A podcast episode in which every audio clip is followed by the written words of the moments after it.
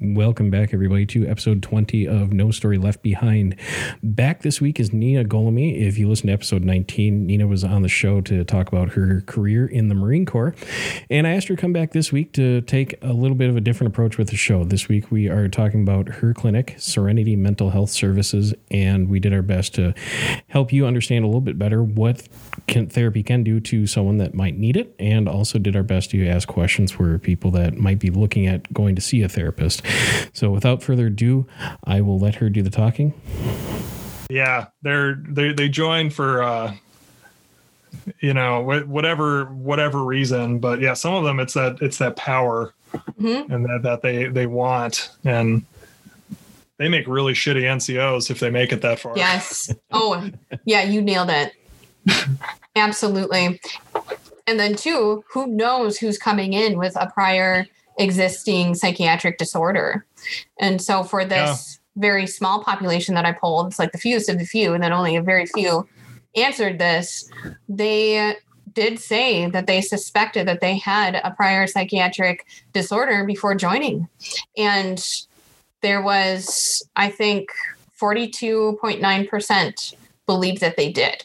So if these people are saying that they did, there are more that are coming in. And of course, I'm sure you've met many right. of them. I sure have.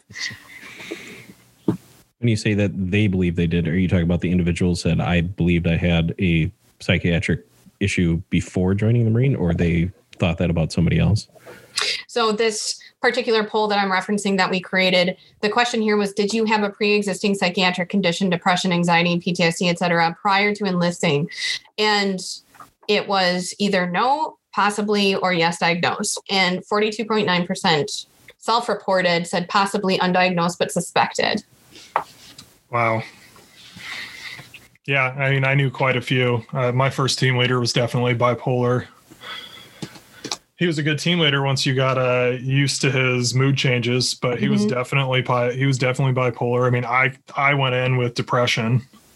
That was like one sure. of the reasons I joined because sure. I you know, dropped out of college due to depression and joined. And yeah, they uh they don't do a good job of screening that a lot of times because they no. you know they're just looking for warm bodies. Mm-hmm. And even if like they do catch it, your recruiter will be like, "Yeah, don't put that on there. Just uh, pretend Absolutely. that didn't happen." And, yeah. Yeah, I talked right? to somebody that was able to join despite having a severe TBI. And the recruiter said, I'm going to go make some coffee real quick. And there's the paper shredder. I think you know what to do. And mm-hmm. so shred the paperwork and recruiter still sent him in. Grant, he's doing great now and having an awesome career, but still, I mean, if you have that kind of that, pressure from that makes top. that makes people unpredictable though. I mean, you see you see uh I think the most high profile case of that was uh, Aaron Hernandez. Mm-hmm. Like that, too many TBI. Uh, you know, one can be too many, but everyone's mm-hmm. different, and getting too many TBI can can really screw a person up. Absolutely. Is there is there a vetting process in place at all for that? Besides this, you know, check this box here, or is it just we need more people, so come on in? I mean, they're probably going to tell you, and I'll probably get some heat from this somewhere down the line, that they do have a vetting process, but no, they don't. They do not. They do not screen them no. screen them appropriately, um, nor do they assist people appropriately on active duty. And I have the figures in front of me here today to just from a small sample population, there's more that we can extrapolate this from, that they're not taking care of this appropriately on active duty either.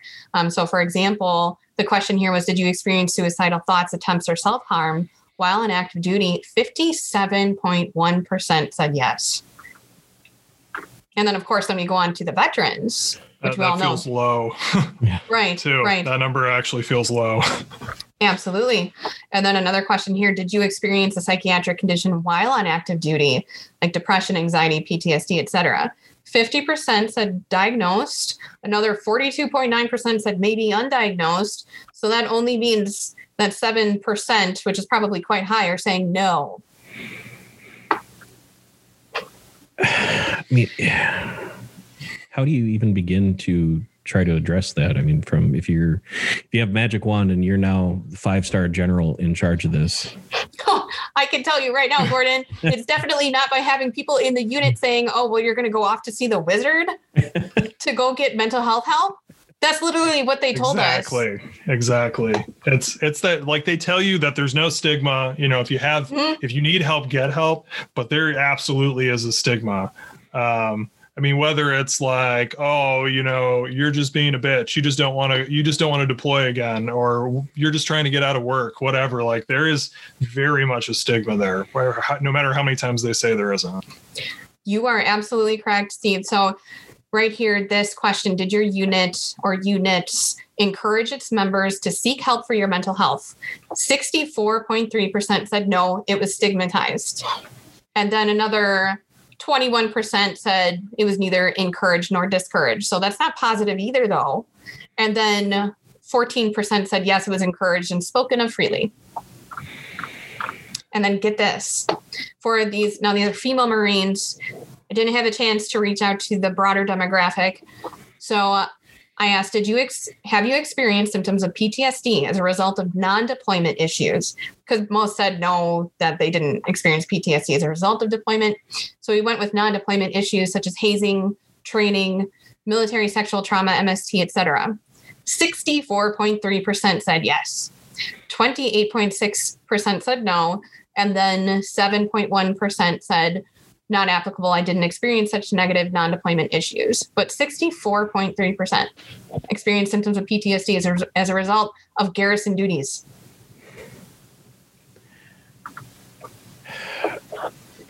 And then when we talk about encountering stigma, just a baseline of encountering stigma regarding mental health while on active duty, 85.7% said yes. And then 7.1% said decline to answer. That's it. Wow. That's it's, it's entirely unsurprising, but having having right. figures is yeah. That's devastating. Makes it, makes makes it feel more real. I mean, mm-hmm. you know it's you know it's an issue. yeah. Yeah, and these are the people that we're giving weapons to and high pressure situations and tons of responsibility, et cetera, et cetera, yeah. et cetera. And they're not getting the help that they quite obviously need. Is there? And I know. Yeah, go ahead. I, I was say, Gordon. I know we've we've discussed this in previous shows, but that I mean that stigma extends to you know physical issues as well which is why I see a chiropractor once a week and the VA doesn't mm-hmm. pay for it because you know if you go to sick right. call if you document it then it's like oh you're, you're just trying to sham but then when you go to get out mm-hmm. they're like you don't have any documentation so we can't prove it was service related so yeah that's and then you're SOL yeah. And you got to yeah. pay for it out of pocket. And then you probably have other complications as a result of that. So a lot of this begins, this is a point where I think leadership and commands can definitely apprehend this juncture. So when I was active duty, the command made everybody report the reasons as to why they were going to sick call before they went to sick call. So if anybody had anything intimate that they didn't want to disclose to the entire unit that they would have to live with and work with, then they just didn't go. Yep. I've heard interviews with with uh, active and retired LEOs, and they're the big you know uh, hurdle i guess uh, seems to be that they're worried if they go see seek help professional help that mm-hmm. they will lose their badge they'll lose their gun they'll lose their job. I mean, is that a fear in the military as well that you know if you're going to be on deployment but you went and saw a, a therapist they're going to pull you off and put you in behind a desk or something like that?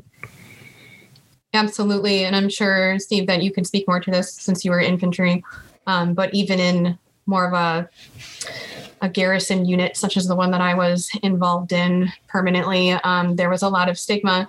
And I think a lot of this has to do with the fact that in the military, they tell you things like you're only strong as strong as your weakest link in the unit. So, for example, if there's that pre existing stigma regarding mental health, then that person is weak. And that means the whole unit, therefore, is weak.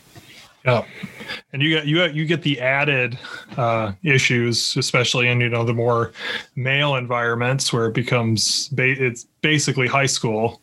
Uh, and Yeah. it's just like Yeah. hyper masculine and everything's competitive and everything's Mm-hmm. like i got to be the biggest the the fastest the baddest Mm-hmm. and it yeah, so people don't want to admit that stuff because they don't want to be perceived as as being weak and hmm you know especially in the in the all male environments i know infantry's opened up now hmm um, which is which is a good thing. But um, it's yeah, it's still prevalent everywhere else in the ar- in in the military. Mm-hmm. Absolutely. Well, the obvious solution is just to go kill a case of beer on Friday night, obviously. Yes. That's what a lot of people do. Yeah. Drown yourself in a bottle. Absolutely. Or Let's all do it together. Right. Dr- yeah. Drinking culture is so huge in the in the military. Yeah. Because they don't have anything else. Well, Nina, I welcome back to the show now that we're Thank you. uh, 10 minutes deep here. Yeah. Thanks for having me on, guys. I really I, appreciate know, it. I noticed you turned it on a while ago. So yeah, yeah. No, I, I didn't want to interrupt it. And things were going well. And so last week we covered your career in the United States Marines, and Uh-huh. this week I wanted you to come back and talk about your company or your practice, Mm-hmm. Serenity Health Services LLC, out of Watertown, Wisconsin, and also to do our best to answer questions from the listeners and hopefully dispel some of the common myths, stereotypes, you know, stigmas around seeking help from a therapist. So, what and you kind of we touched on it briefly, but what inspired you to make the change, career change from the Marines and professional musician to becoming a licensed therapist? Yeah. So uh, when I was active duty, I had a lot of people that would come up to me while I was on duty and process a lot of their struggles. And I found that to be highly rewarding and really gratifying because that was one of the arenas that I could make some positive change and increase rapport and I guess go counterculture. And I think that I wanted to continue that to some degree. And I saw a lot of I, I think things in the civilian world that could use improvement as well. And you mentioned you took advantage of the vocational rehabilitation program Mhm. during your master's. Where did you go for your undergrad and grad programs? So I went to Maranatha University here in Watertown, and then I went to Liberty University for grad school because at the time when I went to grad school, there were certain requirements for LPCs, and I wasn't sure if I wanted the state reciprocity in case I wanted to move to a different state. And Wisconsin had 48 credit hours, but every other state, for the most part, had 60 credit hours that was required. So I knew that I needed to go out of Wisconsin to obtain my education. And so, you know, in Hollywood and comics and whatever the case may be, you know, it, it's always the guy laying on the couch or gal, and it Right. says, Doc, I, I don't know what's going on. The walls are closing and blah, blah. Do you need just a minimum of a master's to become a licensed therapist, or do you need to plan on going into a doctoral program down the road? There are different types of clinicians that can perform direct services such as psychotherapy such as licensed clinical social workers. So that also requires a master's level. You do need a master's level so if you're going to be seeing somebody make sure that they have that master's degree at least. And then of course there are certain doctoral individuals who are also able to provide psychotherapy. So, psychotherapy is different than seeing a, a counselor, if you will. Obviously, from you know going through high school, they had the school counselors that nobody ever Right. talked to, but yeah we i mean we have school counselors and oftentimes those individuals have a master's degree for school counseling in that particular demographic. But psychotherapy is conducted by licensed clinical social workers licensed professional counselors licensed marriage and family therapists etc so having that master's degree is where you want to go if you want to do counseling on a professional level. So then, after graduating, did you start working in the field right away? Did you know that you wanted to run your own practice on before that, or Yeah, I knew right away that I always wanted to have my own practice as soon as I chose this field. And that was that has a lot to do with a lot of the advocacy that I want to be able to do and I didn't want to be tied down by somebody else's rules. But you start working in the field while you're in grad school because you first have a practicum and I'm speaking from my experience as a licensed professional counselor that track. So you have a practicum and then after your practicum is completed, then you have a thousand hour or whatever it's it's a lot to do your actual internship. So you're working for free for a really long time in the field. so? How did you do? You intern at that point? Do you just intern with one clinic or one doctor, or do you kind of you know? So a buddy of mine, he went through. Well, Kevin, he went to. uh He has a doctorate of chiropractics, but he had to intern at three different locations um, over the course of the year. Is it the same way in your field? It doesn't have to be. However, you need to achieve your hours is the way that you need to go. So the states, whatever state that you're in, is going to dictate what type of hours you need to have. So that's a certain amount of direct service hours, certain amount of indirect service hours involving paperwork, etc. So for me, I was able to fulfill all of that at one location of Family Options Counseling in Brookfield. And that's when you're interning. That's when you started to hatch. You know, this is the how I want my practice to run, or anything like that. Absolutely, absolutely. So when did you when did you really start to be serious or begin to think seriously about opening up Serenity Mental Health? In 2019, I knew that I had always wanted to have my own private practice. Um, but in 2019, I want to say around May, I was like, it's time. People are coming up from Watertown to see me in Brookfield, which is where we were at, was almost by Milwaukee at that point. So people were driving an hour away. So I was like, it's time and when did you did you first open the doors then in 2019?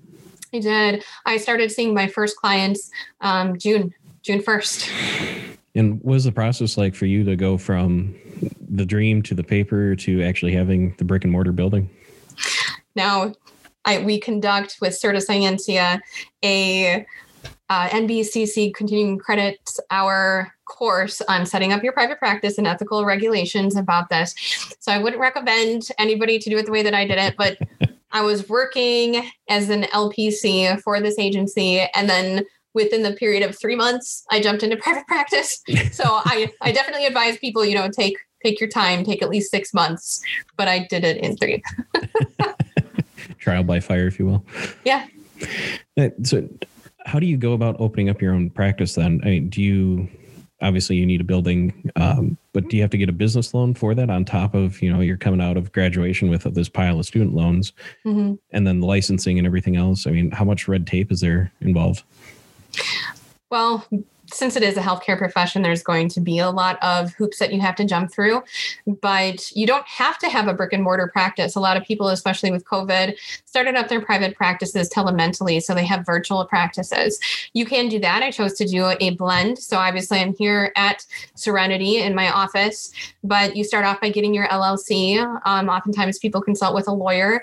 I did not open up any business loans. It can be a very uh, low cost field to jump into comparatively to other industries. So uh, I think that if you can do it without opening a business loan, that's probably the best. And do you have any experience prior to this in the business realm, or did you just jump right into it head first? I had a different type of LLC. I was a life coach before I was a professional counselor. Um, and then I also had Unlimited Art Studios. So that was more of like an art firm, totally different type of industry. But I did have some experience running a business. And any friends, family, mentors that you could lean on during the process of getting things open and up and running?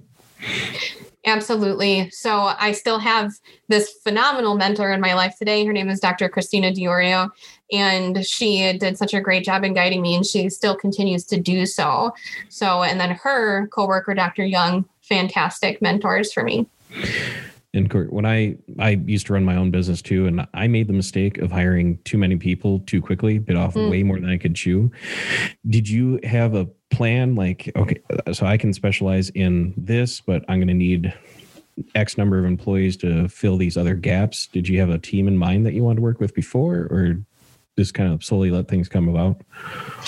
I slowly let things come about, and they, I guess, saying slowly is kind of ironic because things happen very rapidly. But it started off with just me, and then I added an LPC IT, and then ITs are restricted to the type of demographic that they can serve. A lot of times by insurances, insurances just won't cover in training clinicians. So that's what the IT stands for. So I knew I needed a fully licensed clinician. So then we brought a fully licensed clinician onto the team and just grew from there. And how do you go about finding you know potential candidates and then interviewing the hiring process i know that's probably the least favorite part of any business owner's day yeah um the very I, I see i don't have a whole lot of experience with putting any applications out there on Indeed or anything like that because people just call us. When you open up a brick and mortar place, you'll have clinicians calling you and they just kind of come to you. but I mean, you can go on Indeed and LinkedIn and, and things like that and submit mm-hmm. those and then go through that interview process. But things happen quite rapidly. Is it still the same? You mentioned, you know, people doing the the online services. So, I mean, is there a bit of appeal with that for new employees applying to those versus having to make the the commute to work every day? Yes, we actually have one of our clinicians only comes down here from the Milwaukee area one day a week. And because of COVID, she is able to see people telementally, virtually, most other days throughout the week. And I do have a listener question. They asked, What techniques do you offer? They mentioned CBT and DBT, which means absolutely nothing to me. So you're going to mm-hmm. have to explain that. Right. And so cognitive behavioral therapy is CBT. And that's kind of one, that's one of the most basic ones that they download into you in grad school. So people often call us and they're like, Do you know CBT?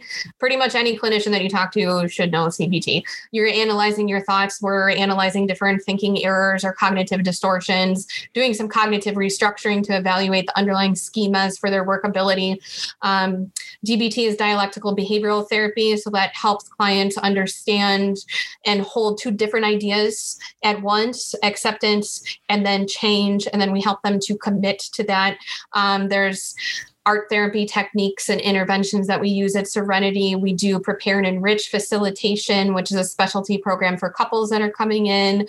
We have discernment counseling that our LMFT or fully licensed marriage and family therapist does. We have the alternatives to sexual assault program and the Connect program. And my favorite personally is brain spotting. So we do a lot of different things here. What's brain spotting? brain spotting is based on the premise that where you look impacts how you feel. So, for example, if I prompt you right here today, what is your most favorite childhood memory? Okay, so Gordon, I just saw you. You looked. yeah, you looked up. Forward. Right. Forward so this this particular modality, much like EMDR, is helping clients to achieve a higher degree of regulation. So it's very useful in trauma disorders. And so, for example, with the prefrontal cortex that's based off this, this area here is all of our executive functioning, higher order thinking. But the problem that CBT cannot touch is because this is a highly granularly packed layer of neurons. So the information flow is more restricted. So when you enter into the realm of trauma disorders, CBT is going to fall short because a lot of that is subcortical processing in the limbic system. So brain spotting can access not just the prefrontal cortex, but also the subcortical regions via the ocular cardiac reflex, like I just demonstrated. I understood most of that. I, I, I, you know, I sell paint for a living, so this has gone a little beyond my pay grade. so, what do you mean when I? So I look forward and up. What yes. does that? What does that tell you? Yes. So it's not that that has a significant meaning to me as a clinician, but we work with that. So, for example, the clinician will use a pointer, and I have this pointer here, and we would find an activation spots via whatever issue that you bring in. And it doesn't have to be something traumatic, it could be anything stressful that you're dealing with. So, for example, if a client is saying, that they're struggling with issues at work. We would ask them to rate that on a subjective unit of distress on scale one to 10, with 10 being the most distressing. And so they would say, oh, this is a seven. And so then we would prompt them to uh, feel that location of the seven in their body. So actually, brain spotting is a somatic focused therapy, which helps promote neurogenesis this way. And then we would say, for example, if the spot was up here, we would have them process up here. And then we would give them prompts for somatic experiencing, keep on checking in with your body, maintain curiosity. And so there's lots of different ways to conduct brain spotting, but it's been incredibly impactful for my practice, completely transformed it. And so, you know, of course, not to beat the dead horse, but COVID caught everybody off guard. Mm-hmm. And, and we're, you've said you've started to adapt into do, going online. I mean, are you still able to do the same thing, you know, over a Zoom call like this? Is it a, do you think it's as a, as effective versus being in person? Absolutely. And I was skeptical of that at first, but my training, because when COVID hit, I started my brain spotting training then all online. So both of the trainings that I took phase one and phase two were actually online. So that was my only initial experience. But then when I started to take it in person, we saw phenomenal results with both modalities. And do you see this becoming the new normal with the with your field? Yeah, I do. I think that there are a lot of barriers for insurance companies to remit for telemental services, and we're going to continue to encounter that. But this is definitely something that's not going away, and we're probably going to have additional pandemics in the future. So, this is something that we're going to have to solidify as a treatment modality via virtual uh, video. And I've, I've seen advertisements for some companies out there, and they're even doing text conversations. I mean, mm-hmm. that seems seems kind of, I don't know. I'm old fashioned, prefer the face to face, and that's nature of my job as well. But I don't see how that could be effective. Again, being uneducated caveman. Are, you, are you talking specifically for like therapy, Gordon? Yeah, yeah. Talking... There's uh, not to give them a free advertising, but the BetterHelp.com. Yeah. The, so you can schedule your virtual calls once a week or whatever their timetable is, but then they also um, talk. I've heard one guy talk about he will can text his therapist or a therapist through them, which seems uh, maybe it's just for you know, a short conversation, of course, but seems kind of strange in my opinion. Mm. Yeah, so frequently, obviously, the primary modality would either be face to face, virtually, or in person. But I like to supplement my therapy with being able to message my clients, and they frequently message me through a secure portal, much like what you're speaking of here. But having that as the single, only one dimensional type of therapy that they're receiving, I think it's naturally going to be limited because a lot of therapy is going to be based on the dual attunement framework of the clinician and the client working together. You can see that person and you can hear their voice. So much nuance is lost in text. And so, if I'm at that point where I think I might need to see a therapist, I mean, where should I start? I mean, do I just hop on Google and throw a dart at the screen and see where it lands? Or is there a better way to kind of narrow it down? I think that there are some specialty search engines and forums that you can reach out to people based on whatever issue that you're facing or the type of therapy that you know that you want. And one of those is Psychology Today. There's Therapy Den. There are a lot of different places like this that have a full directory full directory of different clinicians that you can search from. And for example, if Steve were to come to me and he says, Hey man, I think you got to go talk to somebody, and I tell him to go pound sand, you know, I don't need help, I'm fine. Is there anything he can do to try to help, or is there resources that he can look to to help approach the conversation from a different angle, maybe den the blow a little bit? Mm. I think that when you encounter that juncture, when the person that you care about is pushing back that strongly, it's probably best to leave it alone for a little bit, actually, because we definitely don't want to make them feel shamed because we have to understand where that pushback is coming from. So if that's coming from a place of stigma or shame, then perhaps you could take that in that different route, depending on the person, if you know them well. That if you go get help, personally, you can speak to your experiences from it, break down that stigma first and those barriers first before you start beating them over the head with resources. You're going to alienate the person that way. yeah. Uh, it's been probably 10, 15, no longer than that. I think I was 18 and got pressured into doing some anger management. And yeah, I was definitely against the idea of it initially. Yeah. And it, it took probably six months or a year before I finally caved in on on the suggestion, but well, you did need it. I don't know what you're talking about. now, for someone that's starting to look and you know search for a therapist, uh, is there anything they should look for or look out for when they're perusing the the interweb?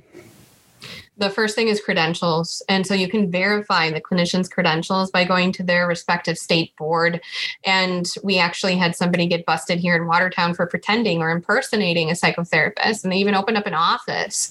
So making sure first line of defense here is that the person that you're seeing is that person trustworthy? Have they actually earned the credentials that they say that they have? And there are lots of things that you can google for example lists of what you should ask your therapist to see if they're a good fit.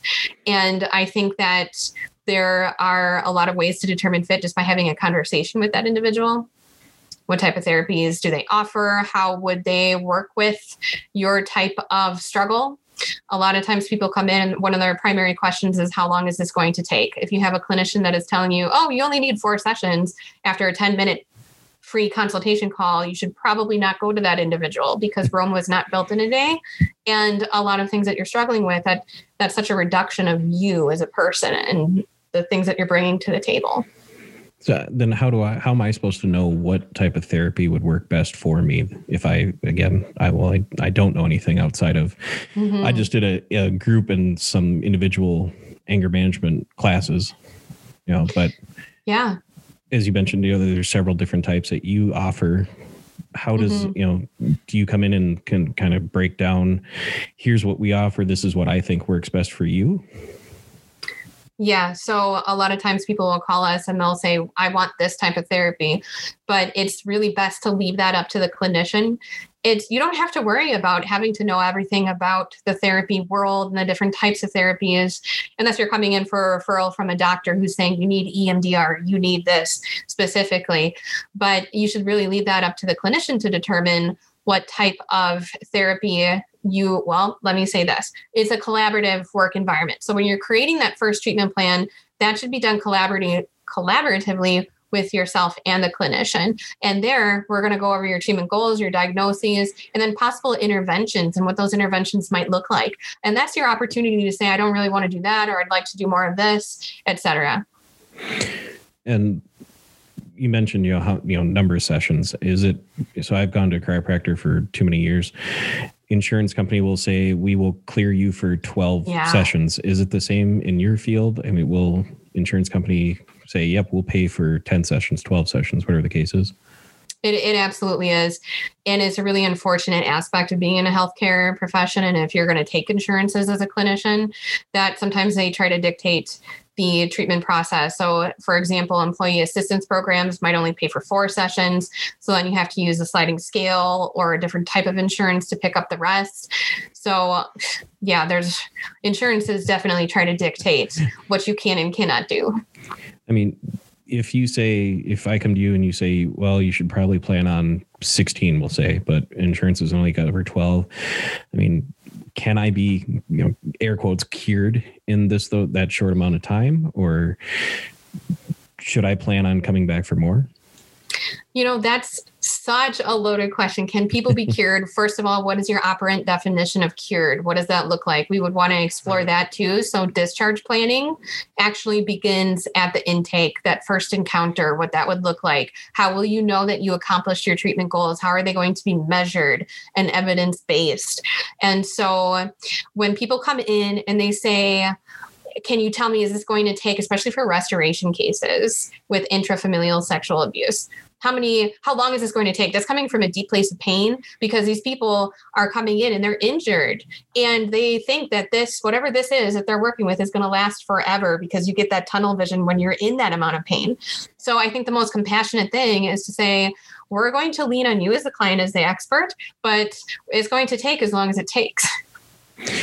And for me so i did a is either a 12 or 16 week program but there's an open invite to come back if you pass through the class you know, if you ever need a tune up, you know, if it's just like a car going down the road needs mm-hmm. its oil changes. I mean, is that an option when you're putting together a treatment plan?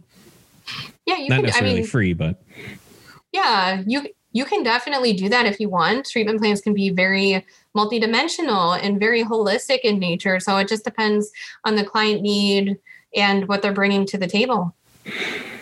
And I know uh, going back to the insurance some other, you know, there, I've seen a few even MDs, you know, private practices and chiropractors that do the cash plans. Are do other therapy businesses do that, or do you do that at Serenity? We absolutely do, and we also like to offer pro bono services too. So we like to create a structure where people who are low income or have been hit really hard with COVID, that they're able to come in under the sliding scale, which is income based and dependent on how much the individual makes per month or per year and how many people are in their household. And so how does how should you know again Steve and I are both looking for a therapist and we that's the boat we're falling in. How do we start that conversation? So the first call would be a, a, consultation on services that are needed and then how much they would cost. And then you would have that are that payment arrangement sent out to you in a contract called the financial agreement. There's lots of different consent forms that are going to be sent out for you to sign. And then you would have the intake evaluation, which is also called a biopsychosocial assessment to see what it is that you're bringing in, what's the presenting concern, what's the history behind it, et cetera.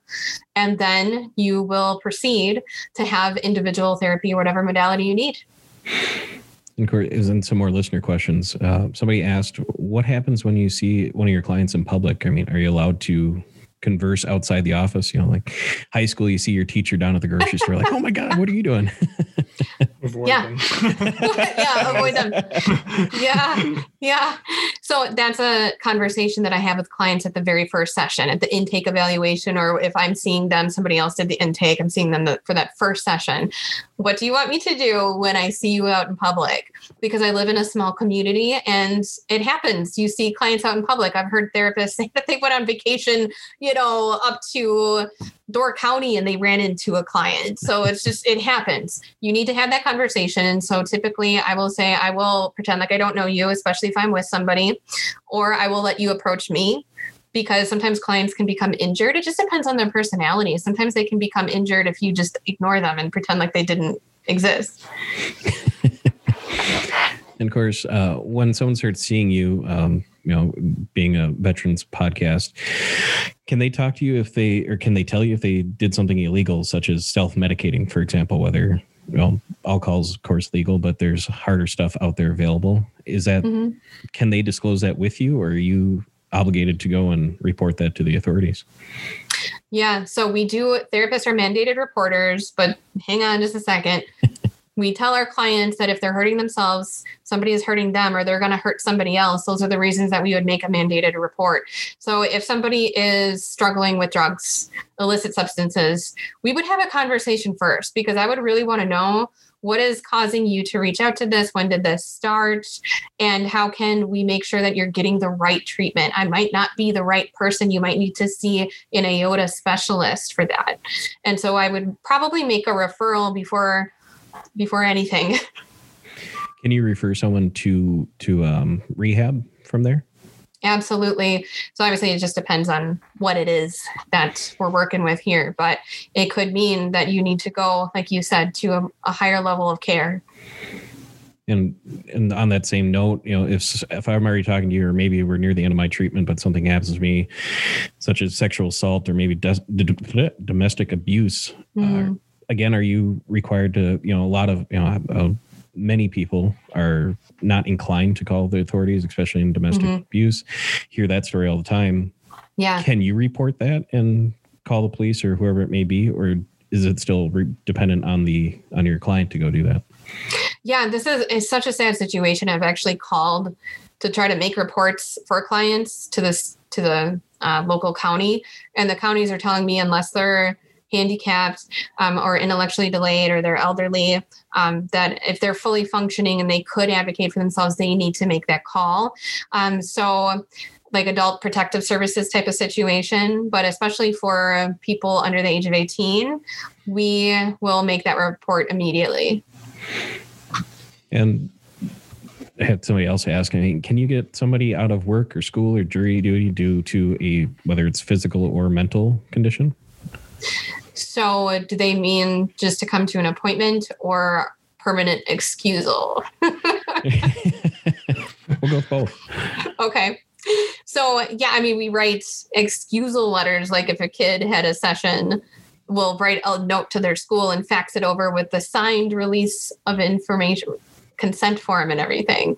But that's not a permanent condition. So, as an LPC, I cannot determine disability, but I will help you fill out whatever paperwork you need and I'll provide the diagnostics and all whatever you need, but I do not determine disability. Sure. And I definitely can't tell the courts not to let you do jury duty. Sorry. So if what happens if I'm seeing a therapist and they leave for another company, maybe they get fired because they were having a fake practice or leaves the profession altogether? And can I Yeah. this transition to someone new, or do I have to go back to square one? So, the first of all, the work that you made and you progressed in all of your progress, you don't lose that. Nobody can take that away from you, regardless of the situation. But each one of those situations that you said are require a totally different uh, avenue. But if a therapist leaves for another agency, you're free to work with them. So sometimes agencies will say, no, you can't take any clients with you. Um, it's actually dependent on the client. The client is the expert in themselves. You can't tell the clients where they should and should not go. So if the therapist dies, obviously you want to go to another therapist and continue your treatment goals. And then if the therapist was fired because of, say, some sort of unethical reason, then you should probably follow up and get some help for that because that might be entering into the realm of sanctuary abuse at that point. Who knows? And if I get to the point, you know, maybe I'm set for let's say 10, 10 sessions, but at number six, you know, I say, oh, I don't need therapy more. I'm good. Can you sign off on that, or do you need to, you know, continue to work with them despite their their own personal feelings of being, you know, they think that they're cured. You know, again, air quotes. Yeah. And again, I like to take the stance that the client is the expert in themselves. So if they're at the point where they're like, you know, I, I think I've, I'm good, I've met my treatment goals, and you can communicate to me how you have met your treatment goals and you're satisfied with treatment, or you say, I don't want to work with you anymore, Nina, can you refer me out? I'd be like, yeah, totally. You you have that freedom to work with whoever you want. But I'm not going to push back unless I see clinically there's some sort of danger down the road and we would have that conversation. And of course we've talked about on on the earlier episode you know if i talk to somebody it makes me look weak you know being a veteran yourself Mhm. did you see a lot of that when you're serving and do you come up against it now in your practice Absolutely. It's very prevalent in the military, and a lot of that has to do with that war mindset that you absolutely must have to adopt in order to survive and progress through training. And we don't have to get into that too much, but in the civilian realm and in my own private practice, people still encounter that. And I think that it's more prevalent in the male populations who would rather see a coach than they would a therapist. That's just what we've encountered, but you two gentlemen can speak on that, I'm sure.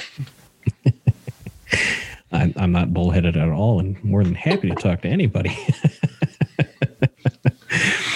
and uh, and of course uh, you know i've heard a mixed bag of reviews on the va depending on Mhm. who you talk to it was the best experience or it could be their worst experience Uh, do you as a veteran you had the you had the benefit package of going to the va but Mhm. can they use that to go see someone outside of uh, government organ you know outside of the va for your practice for example The VA would not like to do that. You can probably use your insurance, for example, if you have a significant other that you're under TRICARE, TRICARE can send you out to a, private practice agency that's credentialed with TRICARE. But as far as the VA is concerned, they would like people to use the VA unless there's some sort of specialty that you need, then you can be put on the Care Choice program for, and they can make that referral out to somebody in the community. And so, if they if, have you gotten referrals yourself, or is that do you have to go and file the paperwork with the VA to become partnered, or um, or uh, I can't think of the word now. Yeah. Yeah, um, we are still in the initial phases of attempting that. Credentialing is a very long process that can take between four and 10 months and sometimes longer, especially if you're dealing with any governmental agencies. Um, so, what we do though is we get vets that call us and say that they weren't able to get in at the VA or that the VA was not helpful. Like, I have the survey here. It's showing me mixed results too, like you just said, Gordon. But we offer them pro bono services a lot of the time, depending on their situation. And from there, I mean, do you find more vets are willing to talk to you because you're a veteran than yourself? Hmm. Because you know a lot of guys, Yeah. know, especially combat vets, are tend to clam up and not want to talk about it at all unless it's you know someone within their own circle. I mean, how do you get somebody to start to unpack a little bit of that? Yeah, absolutely. And for the combat vets that come in, especially if they're male, it's always a little bit awkward. I mean, just being honest, it's awkward for them at first. Um, and so I, just like anybody who's coming in with any apprehensions about treatment, we work on rapport building first. And so rapport building with that community is just listening to their military career, they usually like to relay that. And I'm able to speak into that in a more um, intuitive level, having gone through some of the military myself. And the big, the big uh, uh, hurdle that I've again I've heard on other shows and and interviews is that the big holdback is that uh, I can't. I'm a military vet, but I can't go talk to a therapist because they wouldn't understand what it's like. I mean, how do you how do you work through that? Right, and I think that on the surface, that is a statement that has a lot that's going on underneath. For example, I would I might want to ask that individual who is saying that, issuing that statement, do you require this of your doctors? For example, if you go see a heart surgeon, do they have to have gone through heart surgery themselves?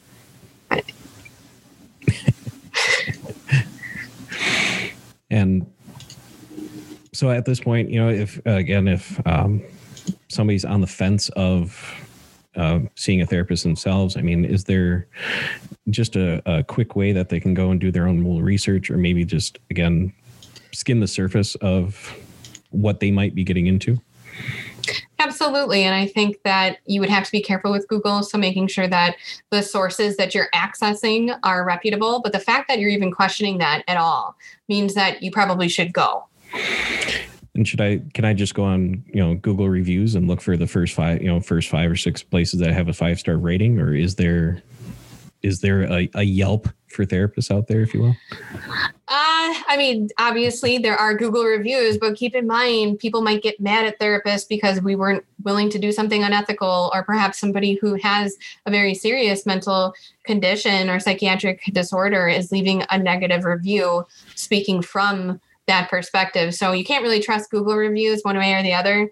And I would say that the first thing that you should do is call the clinician, and see and try it out for yourself. Sometimes you do have to shop around. Not everybody is going to be a good fit for each other. Sure. Well, any advice for if there's anybody listening out there that maybe they're about to start seeing a therapist or they're thinking about it that you'd give to them? Well, first of all, congratulations on even reaching that level where you're questioning this. It's so hard to reach out for help, especially if you've been functioning for so long and you've been fighting this for so long. So, congratulations on reaching this point where you're even thinking about talking to somebody. And so, my first, I guess, avenue of advice would be to do your research, go onto Google, call these places. And a lot of people are desperate right now just for anything that is open because of where we're at with everything. So don't act out of desperation. Take your time and do what is best for you. You're the expert. And for on the other side of the table, if somebody's looking to go into the into the career field, what advice would you offer for them? Right. I would just like they ask any new potential therapist or somebody going into the mental helping help professions why are you going in? Are you going to really evaluate your motivations? Because that can be a, a defining moment for somebody who is a good therapist or a bad therapist. What are your motivations? And you always have to check your motivations every step of the way. And then two right now the field has a, a very big shortage of psychiatrists. So if anybody out there is interested in becoming a psychiatrist please please do well, Nina, thank you again for taking the time to be on the show this week. And Steve, any closing questions or thoughts? I, I will actually ask a uh, a third question, I guess, off of that. Is there is there a way to get involved um, in a way like like volunteer work? Um, say for someone like me that kind of wants to to give back to the veteran community is there a way to get involved without um, needing to go through all the the requisite uh, schooling to become a fully licensed psychiatrist? Is there is there a way to help out i guess Oh, absolutely. There are many nonprofit organizations that you can find that are in need of a lot of help and direct assistance, a lot of peer mentors for fellow veterans, I think is a really great first step because they might be more comfortable talking to you first, and then you can be that first line of defense. Yeah. And Nina, if there's anybody listening that's local to your area, where where can they find you?